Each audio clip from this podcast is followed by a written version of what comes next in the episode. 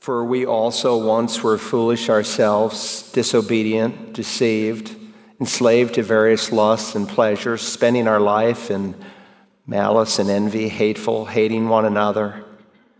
But when the kindness of God and our Savior and his love for mankind appeared, he saved us not on the basis of deeds which we've done in righteousness, but according to his mercy, by the washing of regeneration and renewing by the Holy Spirit, whom he poured out upon us richly through Christ Jesus our Savior, that being justified by grace, we might be made heirs according to the hope of eternal life. For the grace of God has appeared, bringing salvation to all men, instructing us to deny ungodliness and worldly desires and to live sensibly, righteously, and godly in the present age, looking for the blessed hope, the appearing of the glory of our great God and Savior, Christ Jesus, who gave himself for us that he might redeem us from every lawless deed and purify for himself a people for his own possession, zealous for good deeds. Our Father, we stand in awe when we just consider grace. Favor that we didn't deserve, favor that we did not earn, that Christ Jesus so loved the world that he provided salvation for all men. But your word is clear. It only instructs us, those of us who believe, to be different. We're so thankful that you've saved us to conform us into the image of your Son, and we're grateful that we have a copy of the scripture in our laps this morning and that you can use it as seed, as food, to change the way we think of ourselves and other people and of you. So we humbly ask that the Spirit of God would be our teacher, our helper today, because we need him desperately, that he would take the truth that is found here, and maybe truth familiar to many, but in need of application. May you work only as he can work. And we ask it, Father, in Jesus' name, amen. I want to invite you this morning to take your Bibles and turn to First Peter chapter five. If you're new to the Bible, just find the Revelation. It's the last book, and if you'll scan backwards, you'll soon hit First and Second Peter. We've been in a verse-by-verse exposition of the book of Jonah, but on this Valentine's week, I want to put the pause button on for just a moment and to speak on the subject, husbands and wives. I read about a couple who celebrated their sixtieth wedding anniversary. They were in their seventies. Ted, the husband, had lost most of his hearing over the years, but they were still getting along together and so excited that they could celebrate their diamond anniversary. Their family came from all over. They enjoyed a wonderful meal together. The afternoon turned into the evening. The grandchildren and children left, and Ted loosened his tie, went out on the front porch with his wife, and began to rock, and there was just silence there for a while. And then Bessie broke the silence, and she said, "You know, Ted, I'm real proud of you." And he looked at her a little bit surprised, and he said, "Well, Bessie, I'm tired of you too." Well, there's a lot of marriages like that. They exist, but they are tired. Now, you may be here and you're not married. In fact, you never planned to be married. This message is for you. You may have failed miserably on God's blueprint of what a marriage is to be like. This message is for you. You may have a great marriage. God wants to make it better. Let's excel even more. You may have a marriage that is on the rocks. You need to hear. You see, God's called every believer to know what he says on each of the critical subjects of life. Each of the critical subjects of eschatology, pneumatology, bibliology, all the major realms of theology, so that we can teach God's people all that Christ taught us to observe, whether it comes directly from the Gospels or whether it comes through the apostles whom he promised to inspire. Now, this morning, I'm going to speak about Christian marriage, and of course, to have a Christian marriage, you have to be born again. I know we put the words born again in front of Christian, but you're really not Christian unless you are born again. Now, with that said, marriage is an institution that is not simply for Christians. God made it for all of humanity. But the Christian marriage is supposed to be a picture of the relationship that Christ has with his, with his bride, the church. And if you're not sure you're a Christian, that would be the most important thing for you to get settled. You should come tonight to the discovery, uh, excuse me, to meet the pastor. We'll meet right under that exit sign in room one oh two. You say, the Super Bowl's on tonight. So what? You're not sure whether or not you're going to heaven. You're one breath away from eternity. Christ could sound the trumpet before the Super Bowl ever unfolds, and you'll be left behind. Yes, I know that the majority of Americans today will not be in church, some eighty percent. But there'll probably be eighty percent of Americans watching the Super Bowl. Nothing wrong with the Super Bowl, but football, like much of sports, has become an icon and a god in our culture. And the things that really matter, the things that are really important, have been pushed to the wayside. Now, you've heard it said that marriages may be made in heaven, but certainly they are worked out on earth. And they're worked out based on truth, based on what God has revealed in Holy Scripture. And I speak this morning about a marriage covenant, not a marriage contract. Marriage is not a contract. If it's a contract, then you will look for the fine print. You'll look for some loophole. If you think it's a contract when you said, until death do us part, what you really meant, until I feel like giving in and getting out. But when you understand what God says, it's a covenant. Malachi wrote to those men who were divorcing their wives in his day, and he said, the Lord has been a witness between you and the wife of your youth, against whom you have dealt treacherously, though she is your companion and your wife by covenant. It's a covenant, until death do us part. And when you understand that in God's economy, he expects it to be permanent, then you will work hard, you will seek the living God, his grace that is sufficient, for I can do all things through Christ who strengthens me. And you will do everything with his help to try to have the marriage that God wants you to have. Now, let me just tell you that the world has a ministry, and in one world, it's to be conformed. The world wants to conform you. It wants to squeeze you into its mold. The church has a ministry, and it's transformation. The world's is conformation. To be conformed, but God wants you to be transformed. And so everything I'm going to share with you this morning comes directly from Holy Scripture. And I say all that to say this, that much of what I'm going to say is in direct conflict to what the world is teaching in our day. And sadly, it's in direct contra- conflict to the way some Christians think, because they are so undertaught. We live in a culture where the Bible's not really opened, it's not exposited. And so the church is being conformed more by the principles and values of the world than they are by the Word of God. Now, as we look at this passage of Scripture, we're going to focus on seven verses. It's obvious that the first six verses are devoted to the wives. You might think, six verses for the wives and just one verse for the husband? That's correct. You say, is it because the wives need more instruction than the husbands? Certainly not. God just knows that the wives need to live with cantankerous, moody, unreliable men, and they need more encouragement. But understand, what we're going to look at speaks to both husbands and wives. And I will say, having been in the ministry now for forty-four years, that most of the couples that I have to counsel, ninety-five percent of the problem typically is with the men. So men, we need to listen. Let's begin by reading the text. First Peter three, follow along in your Bibles, beginning in verse one. In the same way, you wives, be submissive to your own husbands, so that even if any of them are disobedient to the word, they may be won without a word by the behavior of their wives, as they observe your chaste and respectful behavior. Your adornment must not be merely external, braiding the hair, wearing gold jewelry, or putting on dresses, but let it be the hidden person of the heart, with the imperishable quality of a gentle and quiet spirit, which is precious in the sight of God. For in this way, In former times, the holy women also, who hoped in God, used to adorn themselves, being submissive to their own husbands, just as Sarah obeyed Abraham, calling him Lord.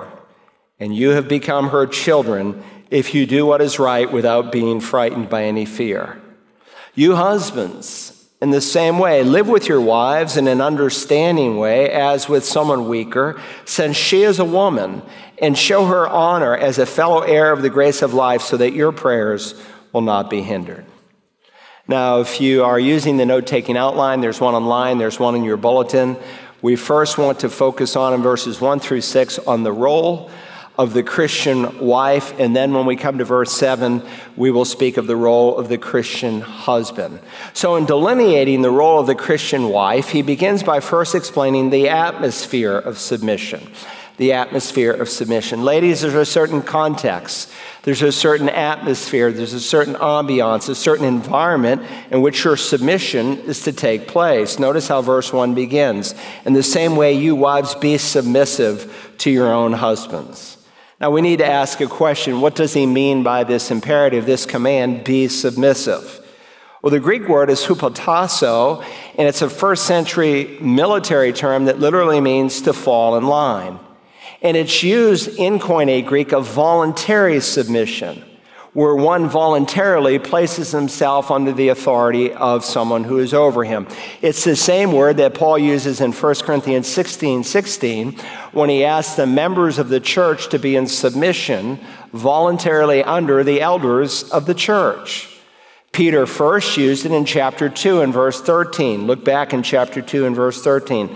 The first word is submit, the same word hupotasso. Submit yourselves for the Lord's sake to every human institution. Then Peter uses the same word a second time in verse eighteen in chapter two when he says, be submissive servants to who? To their masters, or today we might say employees to their employers. This is something you are to do. This is something I am to do. This is something that all of us who know Christ are to do, and it is something that wives are called to do. So the chapter opens in the same way, you wives, be submissive to your own husbands. This is not something that is coerced. This is something that is chosen. It's voluntary. And you say, well, that seems obvious. Well, not in the ancient world. Because in the ancient world, a woman had no rights. She had no status. Uh, she was shown little respect. In fact, as long as you lived on, in, the, in your father's home, you're under the patria potestas, the father's power. And that power was transferred to your husband when you got married. And so women were often viewed as mere servants and not really respected. And so since it was socially t- taboo to make your own decisions as a woman, for Peter to say, be submissive to your own husbands, one, he is respecting her as a person. He's asking her to voluntarily submit to her husband's authority. In the same way, wives, be submissive, notice, to your husbands. And the word husband there is the word aner. It's different from the word anthropos, which is a generic term that you can render people, men and women alike. It's always used in reference to the male gender. Number one, because marriage is between a man and a woman. Doesn't matter what people define as a marriage, what the Supreme Court may call a marriage, what our government officials are defining as marriage. A marriage is between a man and a woman. And the husband is described here with an honorable title. This is her, her man, so to speak. Submit to your man, to your husband. And he says, in the same way, which the careful reader of Scripture will immediately ask, in the same way as what? Or in this context, is the same way as who? In the same way that God the Son submitted to God the Father, as you will notice in verses twenty-one through twenty-five. So Peter is reminding wives that to submit to their husband's authority is really to follow the example of the Lord Jesus Christ. He wants them to know that in spite of the difficult circumstances they may find themselves in, there's an atmosphere of submission. He raises it to a higher, holier plane, to what Christ himself did and what Christ modeled for his people. I mean, who in all the world would not want to submit to the Lord Jesus Christ? And Jesus dealt with women in a level that people have never seen. He came in, he was loving, he was honoring, he was respectful, he was thoughtful, he was kind. Never once in Scripture, not once do you ever find a woman rebelling against Christ. The only people you ever find rebelling against Christ's authority are men. And so wives are to be submissive to their husbands in the same way that Christ was submissive to God the Father. You are now, point one, three practical ways to flesh out that submission. You're not to leave your husband, you are to win your husband. You're not to leave your husband, you're to win him. Now let me read verse one in its entirety. In the same way, you wives, be submissive to your own husbands, so that even if any of them are disobedient to the word, they may be won without a word by the behavior of their wives. Now remember, the chapter and verse divisions are artificial. They're added almost a millennium after the scripture is completed to help us find our way around. But sometimes they can be distracting and you can miss the flow of the argument in the overall context. This submission applies to whether or not your husband is a Christian or not. Now, it certainly has great application if you're married to a man today who's born again but out of fellowship with the Lord. His heart is not where it needs to be. Great application. But understand, that's not the flow of the passage. He's dealing here contextually. He has addressed governments, be submissive to governments. Governments that were cruel and harmful to people. Nero was in charge when Peter pens his first epistle.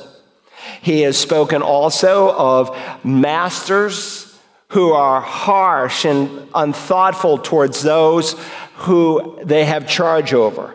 Remember, there was um, uh, millions and millions of people in the Roman Empire, sixty million people, who were slaves, such that when Rome conquered a people, they didn't put everyone in prison, but each person was assigned a slave. And so you may be a born-again Christian, and the Roman government says, here, you have these two people. Could have been a doctor, could have been a teacher, could have been whatever he did in life. And some of those people were put under masters who were cruel and harsh. And now he brings out a third area of submission to a man who is a tyrant of sorts, who is over his wife.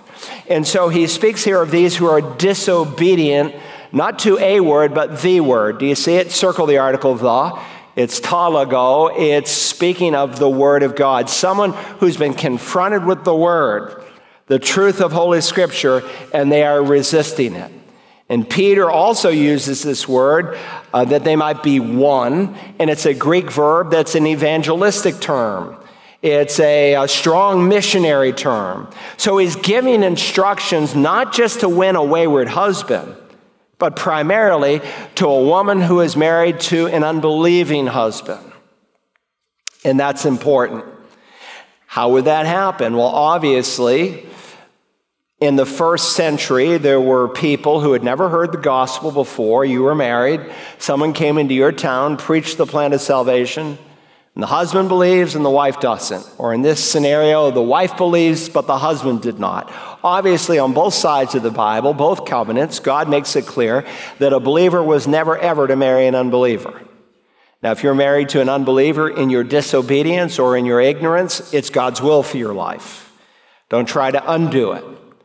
But he's dealing here, much like Paul does in First Corinthians chapter seven and verse ten, where he underscores, I have something to tell you that's not from me, but from the Lord, that if a, a wife is married to a lost man, you're to stay with him. But if you leave, because Paul recognized there are times when a woman might have to leave.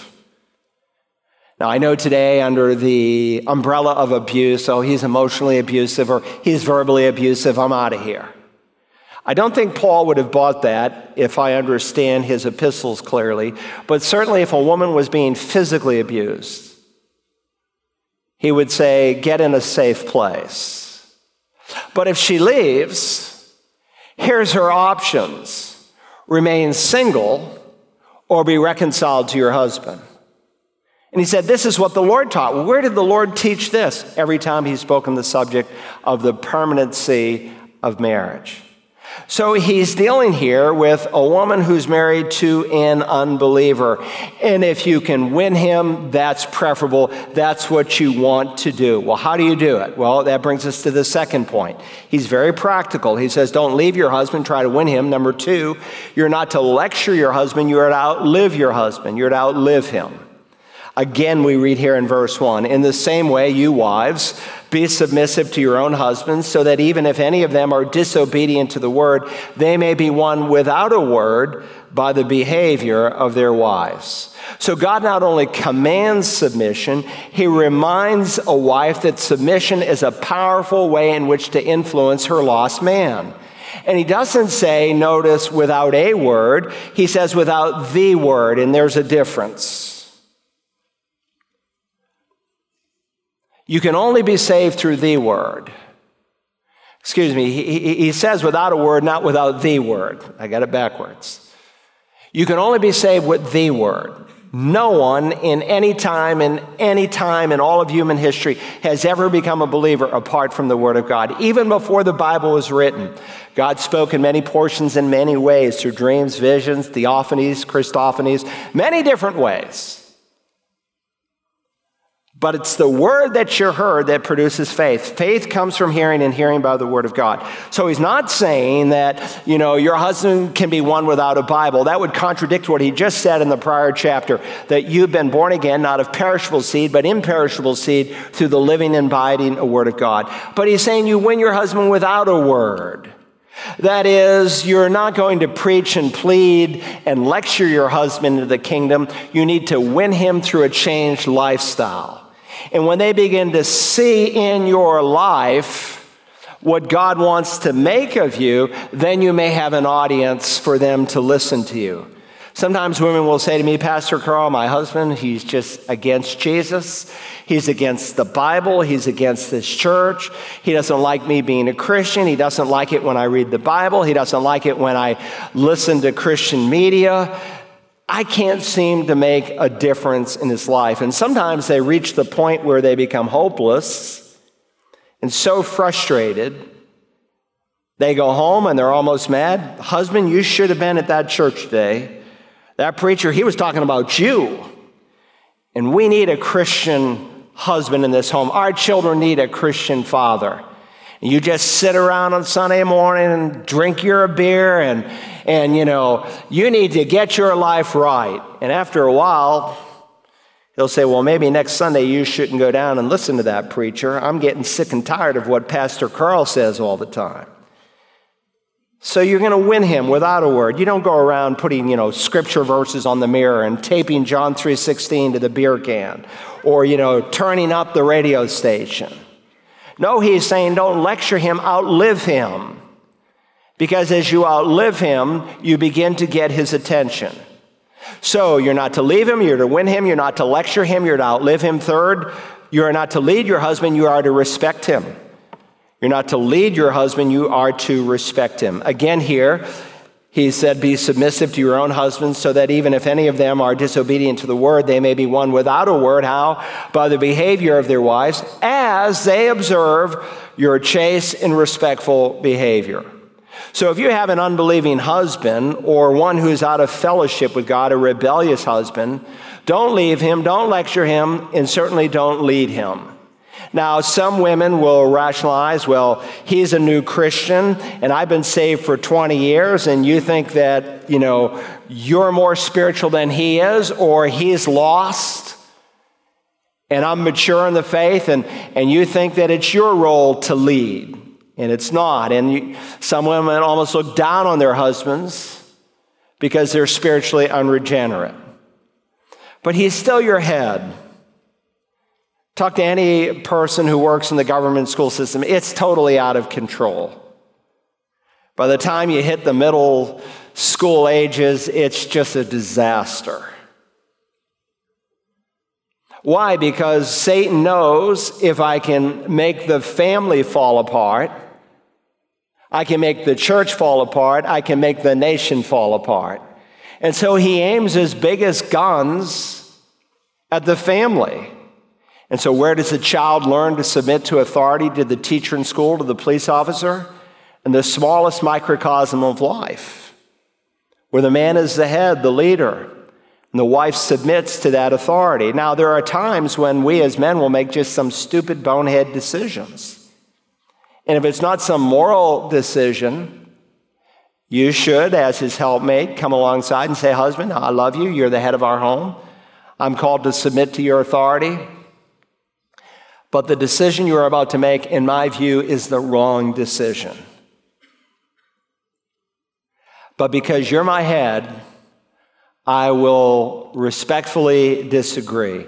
And sometimes it's not until we fall flat on our face that we recognize how important the wisdom and the insight our helpmeet has for us. You say, "Well, Pastor, what if he forbids me to read my Bible or go to church?" Then you come under the Acts five mandate, Acts five twenty-nine, we must obey God rather than men. And so in those contexts, you can say, "Now, husband, God calls me to go to church." And some of you are listening to me who could be here physically, but under COVID, it became so comfortable to live stream at home. That's become your habit, not because you can't be here, but because you won't be here, and you're living in disobedience. And if you think God's going to bless your life and your home and your marriage and your children while you're living in disobedience, you're wrong. You're not to forsake your assembling together of the brethren. But sometimes a woman has to say, "Now, husband, you're my head, but God commands me in Scripture that I'm not to forsake the assembling of the brethren on the Lord's day, and I'm going to be with God's people." Now, many a wise woman will come to the early service, and she knows she can't stay for the adult Bible fellowships. And she sometimes even has, one lady told me, she said, "I'd have a breakfast in the oven, and he'd wake up to a great smell. It was all timed on the oven, and, and I was home before he even missed me." And I know other women who know that in wisdom, she can't always be at every event the church has. A non-negotiable is the Lord's Day. Wisdom will dictate how else you are to be involved. You say, "Well, Pastor Carl, my husband now wants to go to a church." This came up recently. "But it's not the best church." I said, "Do they have the gospel?" "Yes." "So they're Bible believing, they believe every single word of the book?" "Yes." "They have the plan of salvation?" "Yes." "But he doesn't really teach the Bible. It's Christianity light, as we might call it." I said, "Then you should rejoice that your husband even wants to go, and you should pray like mad for that, Pastor, that God would speak to your husband's heart, that he might come into the kingdom of God." So if you have a lost and rebellious man, he needs to see your changed life as underscored through the chaste and respectful behavior that you have. So beyond the atmosphere, he now moves to the adornment of submission. Notice the adornment of submission. If you will notice, twice over in this passage, the Apostle Peter speaks of adornment. First in verse three, and then you'll notice again in verse five. Now, the Greek word for adornment is the word cosmos. It's used in different ways. Words find their meanings often in context. There are some words in the Bible that mean the same thing in every instance. Some words mean different things in different contexts. Sometimes the word cosmos, for God so loved the world, refers to the people of the world. Sometimes it refers literally to the earth, to the planet. Or sometimes it refers to cosmetics. We get our word cosmetics directly from this word cosmos. Cosmos. And so he's saying here, don't let your cosmetics, so to speak, be merely external. God is underscoring to women that they need to develop the internal character. And so again, he gives three ways in which a woman could do that. First, women are to adorn themselves in their spirit, in their spirit. Let me read verse three. "Your adornment must not be merely external." Circle that word, merely. "Your adornment must, must not be merely external, braiding the hair and wearing gold jewelry and putting on dresses, but let it be the hidden person of the heart with the imperishable quality of a gentle and quiet spirit, which is precious in the sight of God." Peter knows how a woman can be perpetually beautiful. And so he says, your adornment must not be merely external. In other words, God wants to draw your husband's attention not just to the outside, but to the inside, to the internals. Now, in a Roman society that the Pax Romana was in place, people for the first time, some say in all of human history, was were experiencing a certain level of leisure and freedom that they had never known before.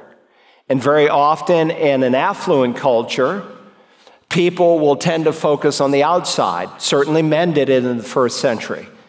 Paul said, bodily exercise profits little, but godliness is great gain when accompanied by contentment. Men began to tune the bodies and obsessed with it in a culture where there was a built-in exercise program. You didn't, you know, jump in the car to come to church. You either walked or you got on your horse that you had to saddle, and the clothes had to be washed out in the river, and it was just work, work, work, work, work, built-in exercise. But women would often, in a leisure culture, work on the outside, and that's really where we are today. And so he speaks here of braiding the hair and jewelry and clothing and cosmetics. And the prophet Isaiah, he speaks of Judah, which was the southern kingdom, if you remember, and he denounced them for their worldliness. And he started with the women, where he spoke of their anklets, headbands, crescent ornaments, dangling earrings, bracelets, veils, headdresses, ankle chains, sashes, perfume boxes, amulets, finger rings, nose rings, festal robes, outer tunics, cloaks, money purses, hand mirrors, undergarments, turbans, and veils. Now, he's not saying that all this hardware is wrong. He's simply saying that when it's excessive, it's worldly. Context is everything. You find in Scripture, for instance, the veil being used in a seductive way. You also find the veil being used in a modest way. So context is everything. He's not speaking against a woman being fashionable.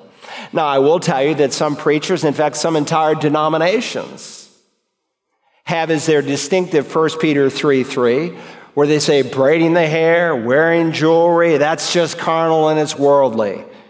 And so they convince the women that they need to skip all the accessories. And, well, their exegesis is never consistent, because if they keep pressing the text, he also mentions here putting on dresses.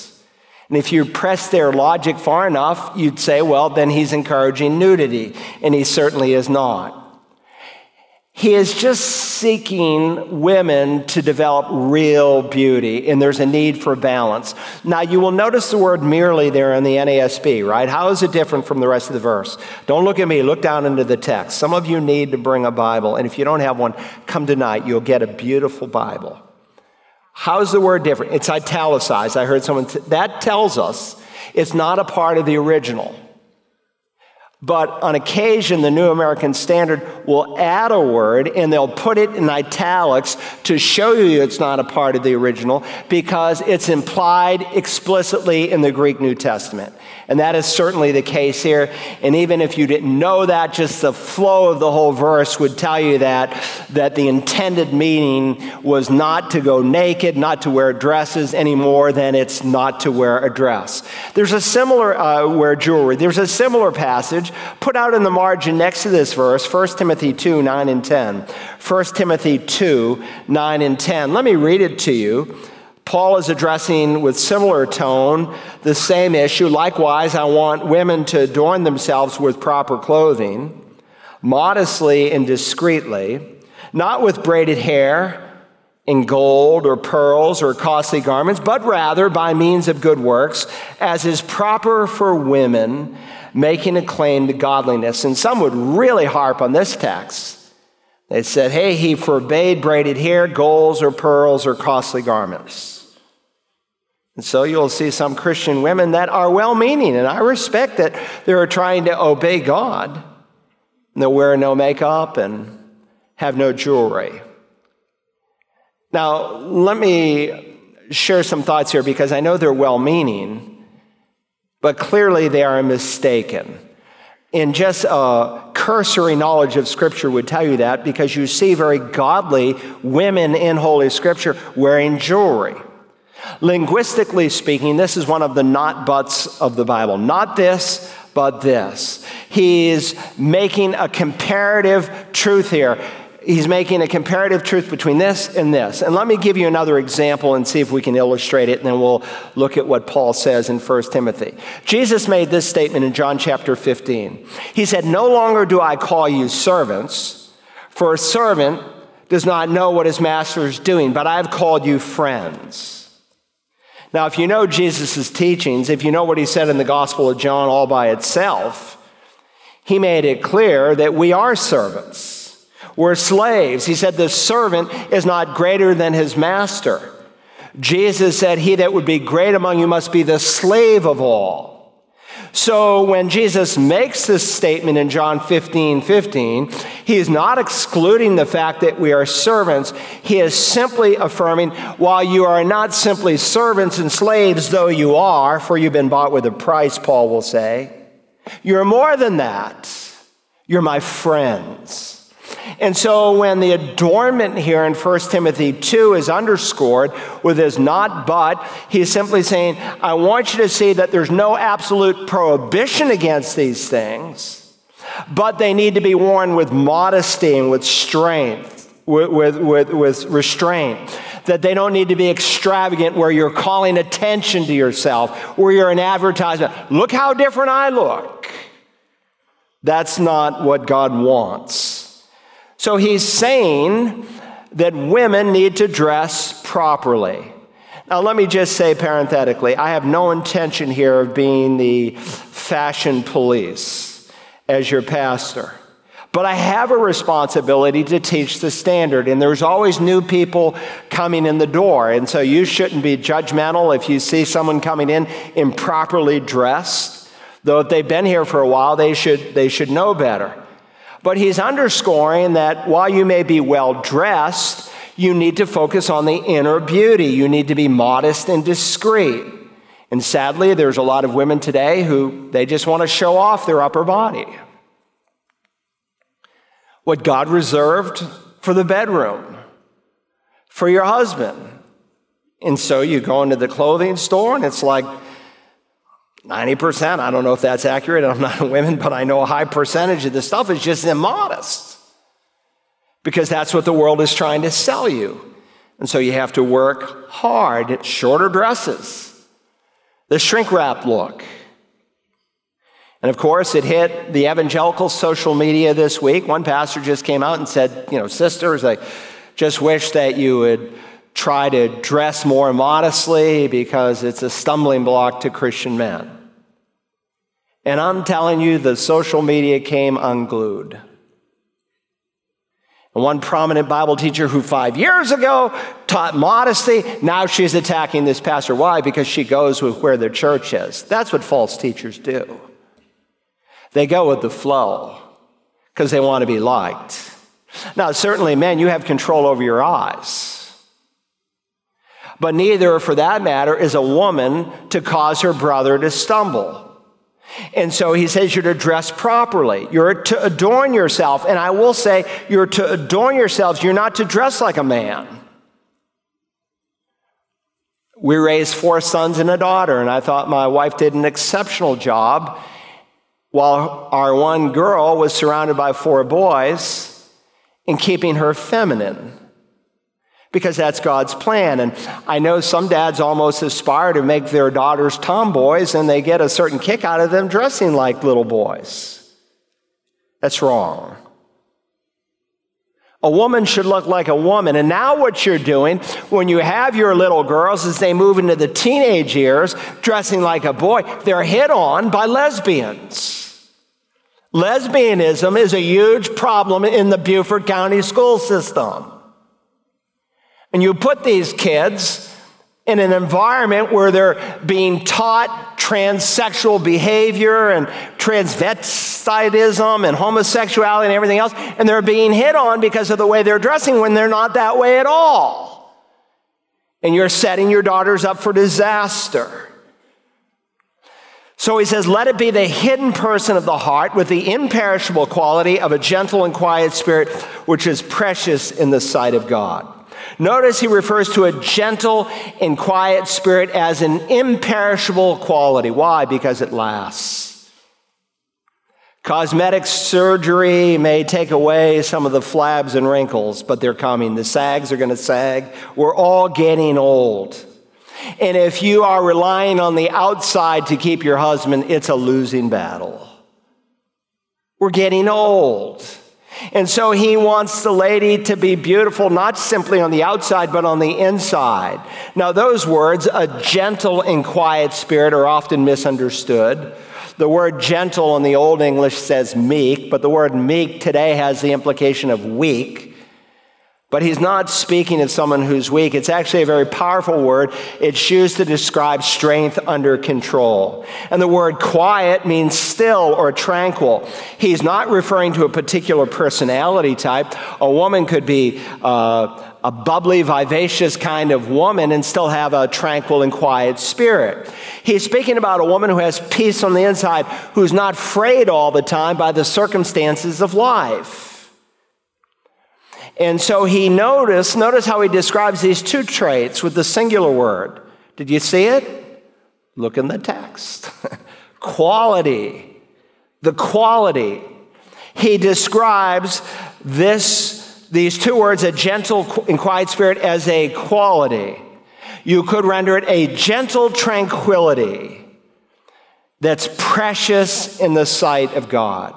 So contrary to where the world places the emphasis, God places it on the inside. First, women are to adorn their spirit. Secondly, notice in verse five, women are to adorn themselves in their submission, in their submission. So he tells us in verse five, for in this way, in former times, the holy women also who hoped in God used to adorn themselves being submissive to their own husbands. Now, how do you see this quality developed in your life? Very simply. By having a submissive spirit. The Holy Spirit can only produce this kind of fruit in a submissive person. And this applies in every realm of life. If we're a rebel towards the government, who's in authority over us, with the exception, of course, when they're asking you to do something immoral. If you are a rebel to leadership in your local assembly, wherever you may be listening to me in the world, if you as children who are born again are in rebellion to your parents, if you as wives are not submitting to your husband's authority, then the Spirit of God can't transform you and grow you and mature you in that kind of a rebellious atmosphere. Uh, many pastors today, and now pastorettes. You know, I, I, I spoke, a, did a sermon series, one of why women can't be preachers. Someone came up to me this week, and they, they said, I want to tell you, someone came to the church, and they said they were never coming back. I said, what was the problem? Well, four years ago, you did this series on why women couldn't be pastors. And she said that you hate women. I don't hate women. And God doesn't hate women. And God Almighty says women cannot be pastors.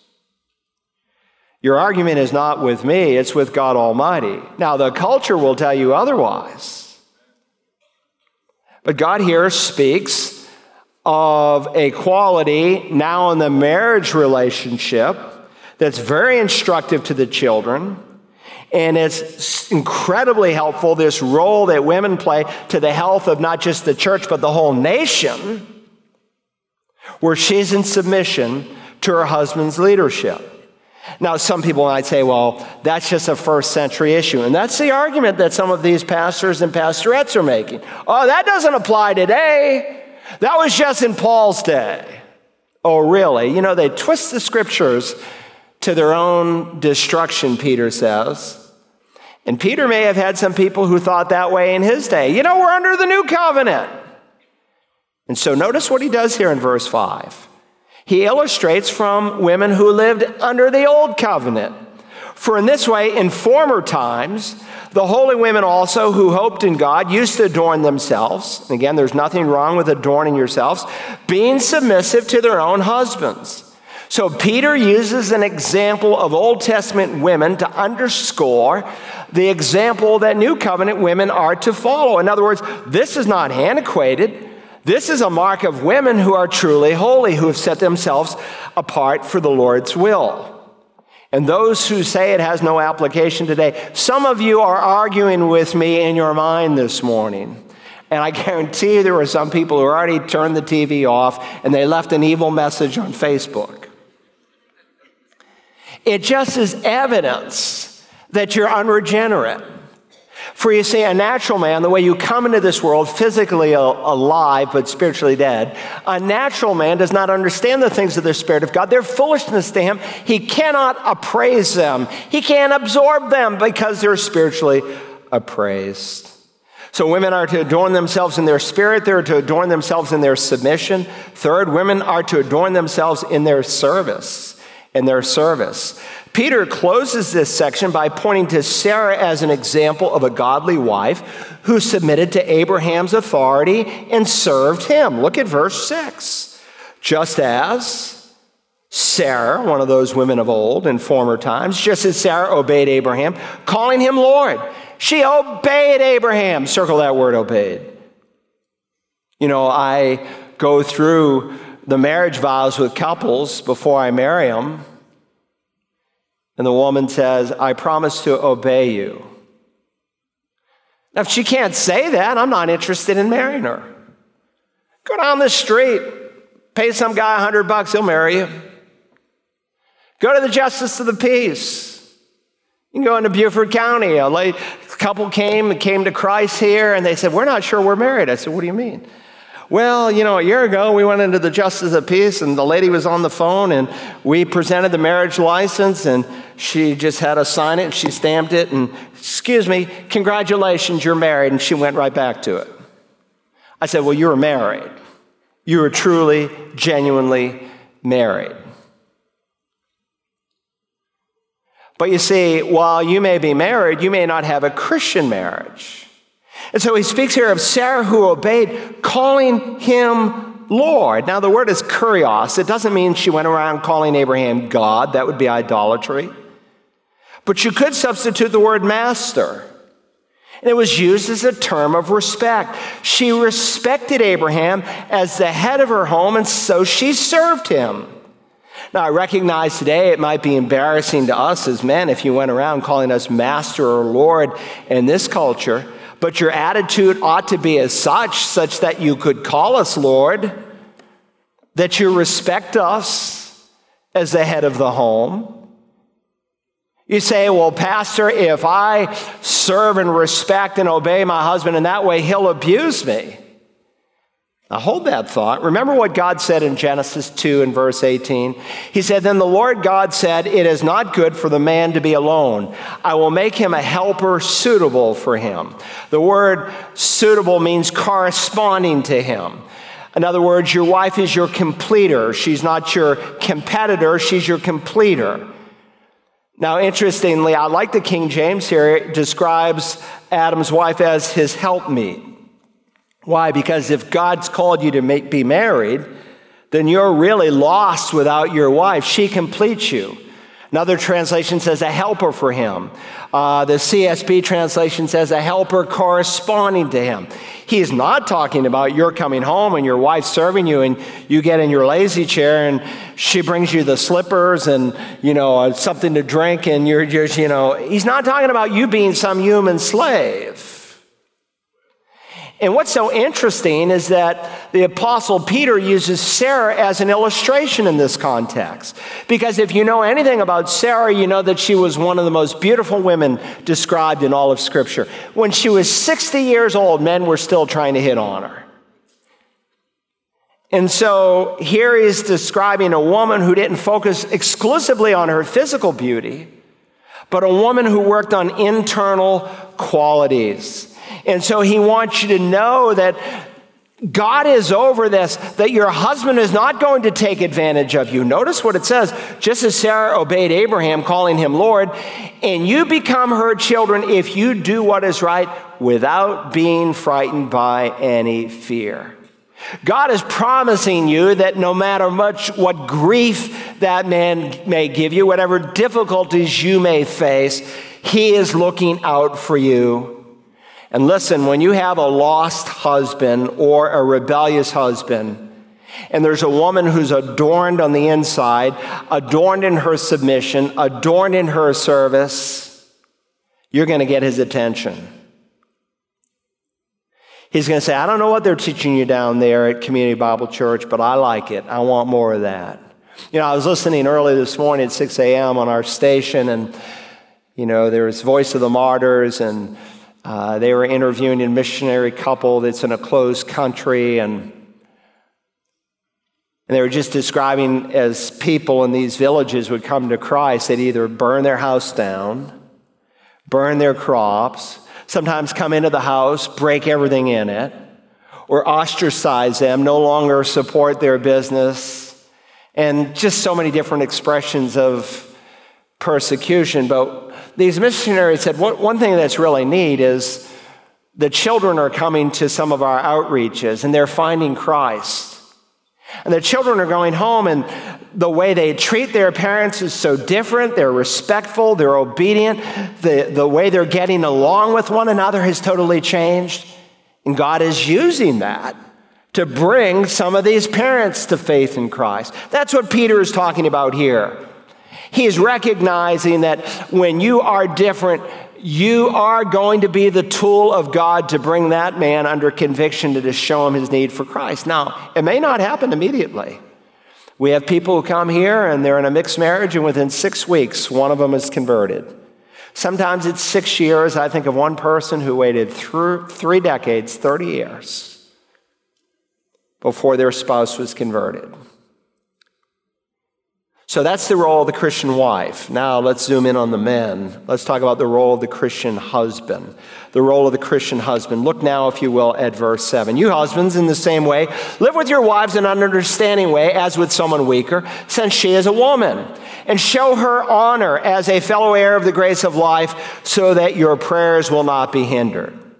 Now, what we find here are four principles for becoming a godly husband. First, you must live with your wife as your companion. You want to live with your wife as your companion. We read now in verse seven, you husbands in the same way live. Circle that word live in your text. Live with your wives.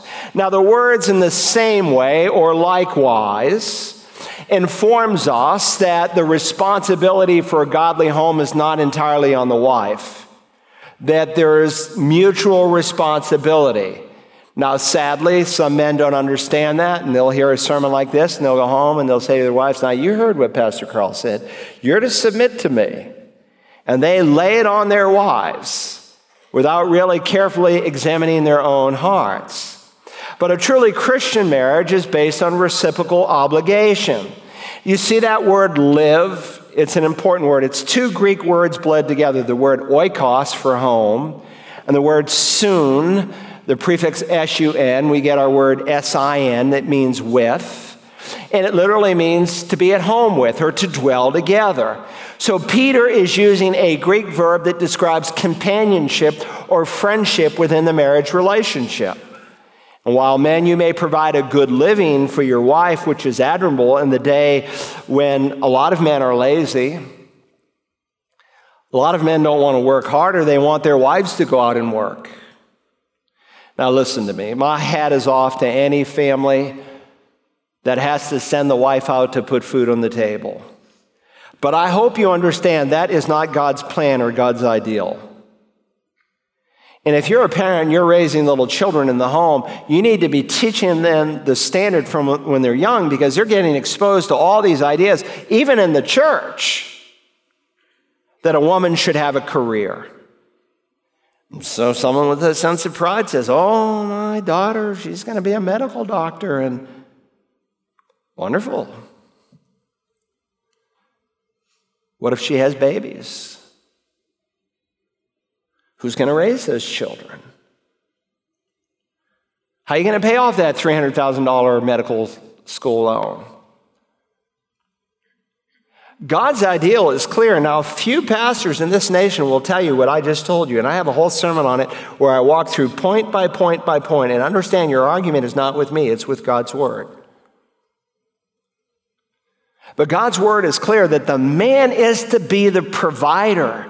And the woman is to be the nurturer and the worker at home. Some women, they can be very creative in pulling that off. or even from their home they can have, and that's not to say you can't make money, or I'm just saying that God has a plan here for husbands and wives. And he's describing us as men, not just to be breadwinners, but to live, to be at home with, to have a companionship with our wives. Do you remember on that occasion when the Pharisees came and began to question Jesus about marriage and which rabbinical school are you on? And he basically takes them back to the beginning and he says, well, haven't you read the scriptures? A man shall leave his father and mother and be joined or cleave to his wife, and the two shall become one flesh. And so when God uses this term, one flesh, he's not just speaking of physical intimacy. He's speaking about dwelling together, about making a home together, where husbands and wives on an intellectual level share their plans and their hopes and their desires and their thoughts, and hopefully they discuss scripture and what the text says and what it means as they study it each day. And certainly there is not just intellectual intimacy, there's emotional intimacy, the things that excite you and drive you, and your hopes, your joys, your, your disappointments, your despairs.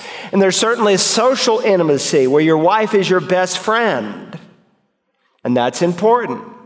The higher relationship is not the parent-child relationship, but the parent-parent relationship. Under your relationship to God, that's primary. The scripture is clear that the husband-wife relationship is to supersede the relationship that you have with your children. And that's important. That builds a great sense of security in the heart of a child, where they know that you as a husband and wife are best friends.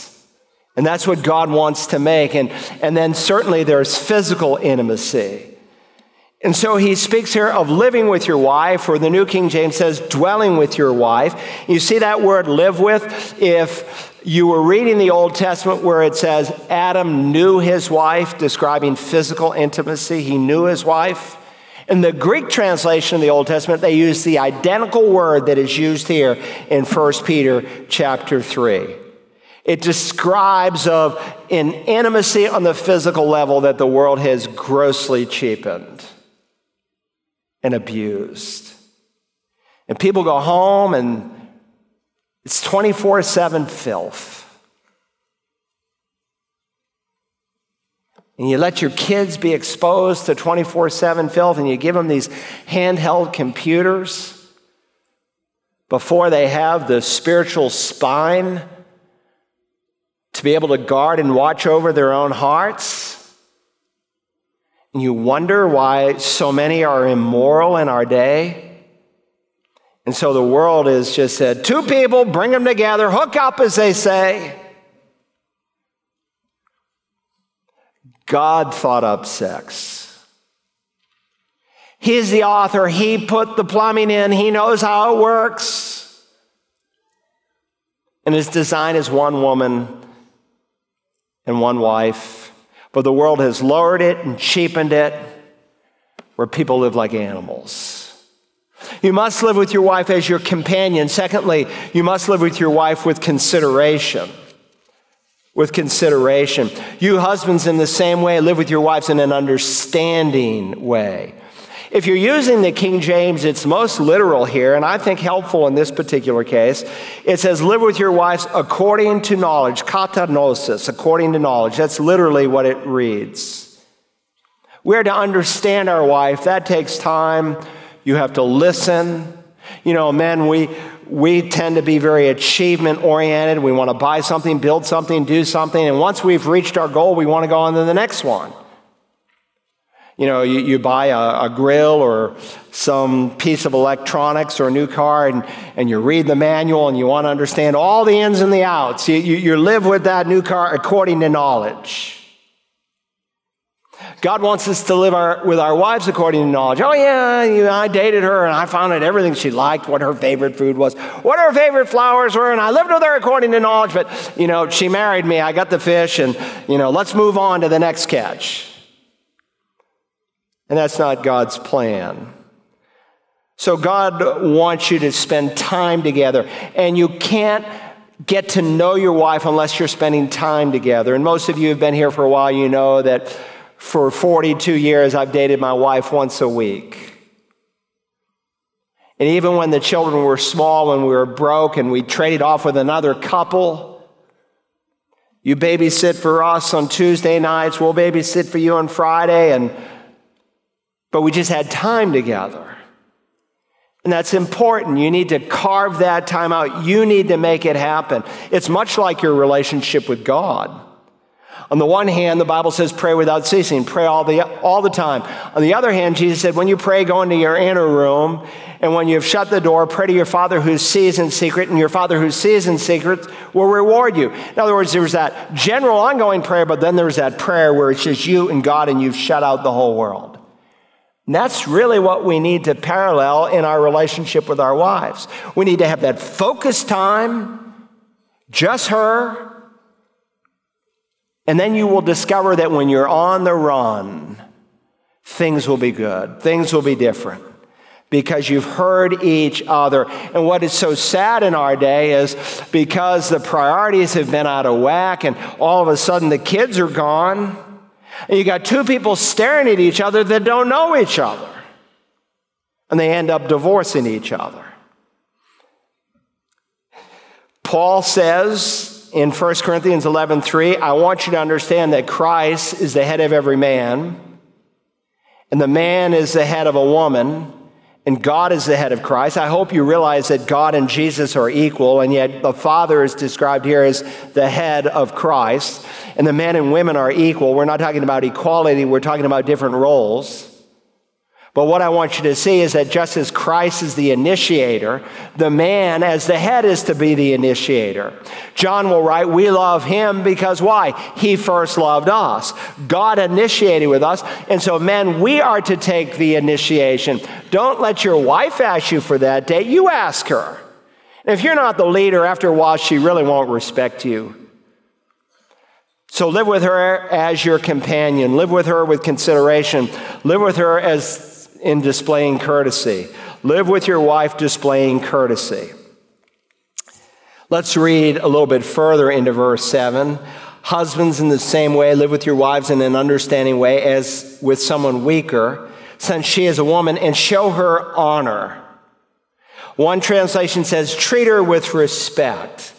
But the N E S, King James, New King James, E S V, I think are correct in rendering it grant her honor, because the word honor is a more majestic word than the word respect. For example, we may respect the seventy mile an hour speed limit, but I don't stop and plant flowers around it. Even so, there's a distinction in Scripture between respect and honor, and he's using the word tame. Now, we'll come back to that in a second, but notice how he describes the woman as the weaker vessel. We are to live with her according to knowledge, understanding her, giving her honor as someone who's deemed a weaker vessel. By weaker, it does not mean she is inferior. Which is weaker, Japanese silk or burlap? Well, fine Japanese silk is, but it's not inferior to burlap. Which is weaker, gold or cast iron? Gold is, but it's not inferior to cast iron. Now, with uh, what's weaker, porcelain or stainless steel? Now, with porcelain, you can drink a cup of tea, but you can't drive nails with it. They're designed differently. And so when he describes a woman here as a weaker vessel, and I like the word vessel in the ninety-five edition, because the word is also used by the Apostle Paul to describe a body. He says to men that you are to know how to possess your body, your vessel, in sanctification and in honor. He's not speaking of your wife being weaker intellectually or socially or spiritually, but physically. And so you are to recognize that. And look, I, I didn't want to marry a woman who could out bench press me, you know. Uh, women are just built differently. You don't typically see a woman carrying a hundred-pound bag of concrete over her shoulder. She's weaker. And we re- need to recognize that as men. Don't, don't, don't treat her like a man. Don't put the same physical expectations on her that you would put on a guy. And notice the word honor. I like, again, the word honor because it's translated the same word teme in Second Peter chapter two and verse seven as precious. And in that context, it's used to describe Christ's blood that is precious. I mean, how precious is Christ's blood to you? You are redeemed by it. And so you are to see your wife as a vessel that is precious. You are to treat her with that kind of honor. So how precious is your wife to you? For some men, she's not very precious at all. And she meets some guy who comes along when they're just banging heads. And he treats her with a sense of preciousness. And before long, there's emotional infatuation. Before long, there's adultery. Before long, the marriage dissolves. D, you must live your, with your wife sharing communion. You must live with your wife sharing communion. Let me read further the whole verse. Your, you husbands, in the same way, live with your wives in an understanding way, as with someone weaker, since she is a woman, and show her honor as a fellow heir of the grace of life, so that your prayers will not be hindered. They are fellow heirs, share and share alike. That's Paul's point in Galatians when he says there's neither slave nor free, male nor female, Jew nor Gentile. People have taken that to teach everything from women pastors to homosexuality being legitimized. And all Paul is saying contextually, if you read the whole chapter, is that women and men equally, slaves and free, Jew and Gentile, equally share in all the blessings that God is giving us in salvation. Paul underscores this need for communion as fellow heirs. Peter assumes here, so that your prayers will not be hindered. He assumes that men and women pray together, husband and wife. Paul says it this way: the husband must fulfill his duty to his wife. He's talking about physical intimacy contextually. And likewise, also the wife to her husband. The wife does not have authority over her own body, but the husband does. And likewise, also the husband does not have authority over his own body, but the wife does. And he's not talking about sexual perversion, where some guy is asking his wife to do something because he's soaked and dumped his mind in pornography. It's not what he's speaking of. And then he adds in verse five, stop depriving one another, except by agreement for a time, so that you may devote yourselves to prayer. Paul and Peter both assumed that couples would pray together.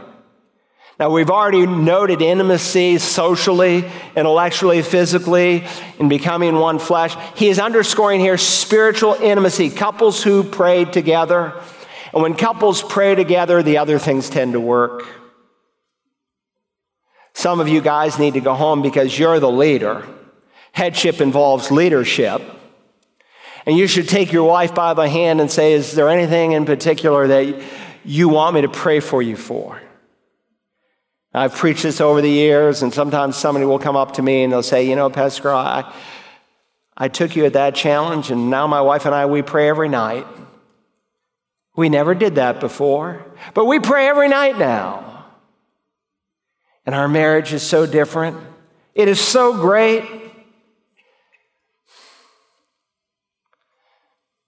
Jesus promised that where two or three gather together upon anything, he would answer, he would be there in our midst. There's just an intimacy that happens when a husband and wife pray. You know, when it's just you and God, the roof's off. But it's when you and your spouse, not only is the roof off, the walls are down. And God just has a way of melting together two hearts when husband and wives pray together. You say, I've been married for thirty years and I've never done that. Today can be the first day.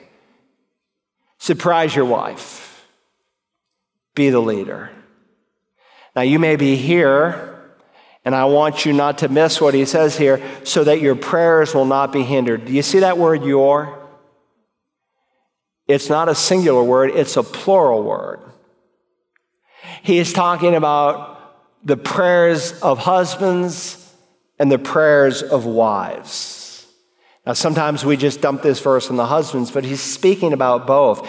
And you may be here and you say, you know, we just fight like cats and dogs. Well, God doesn't answer the prayers of cats and dogs.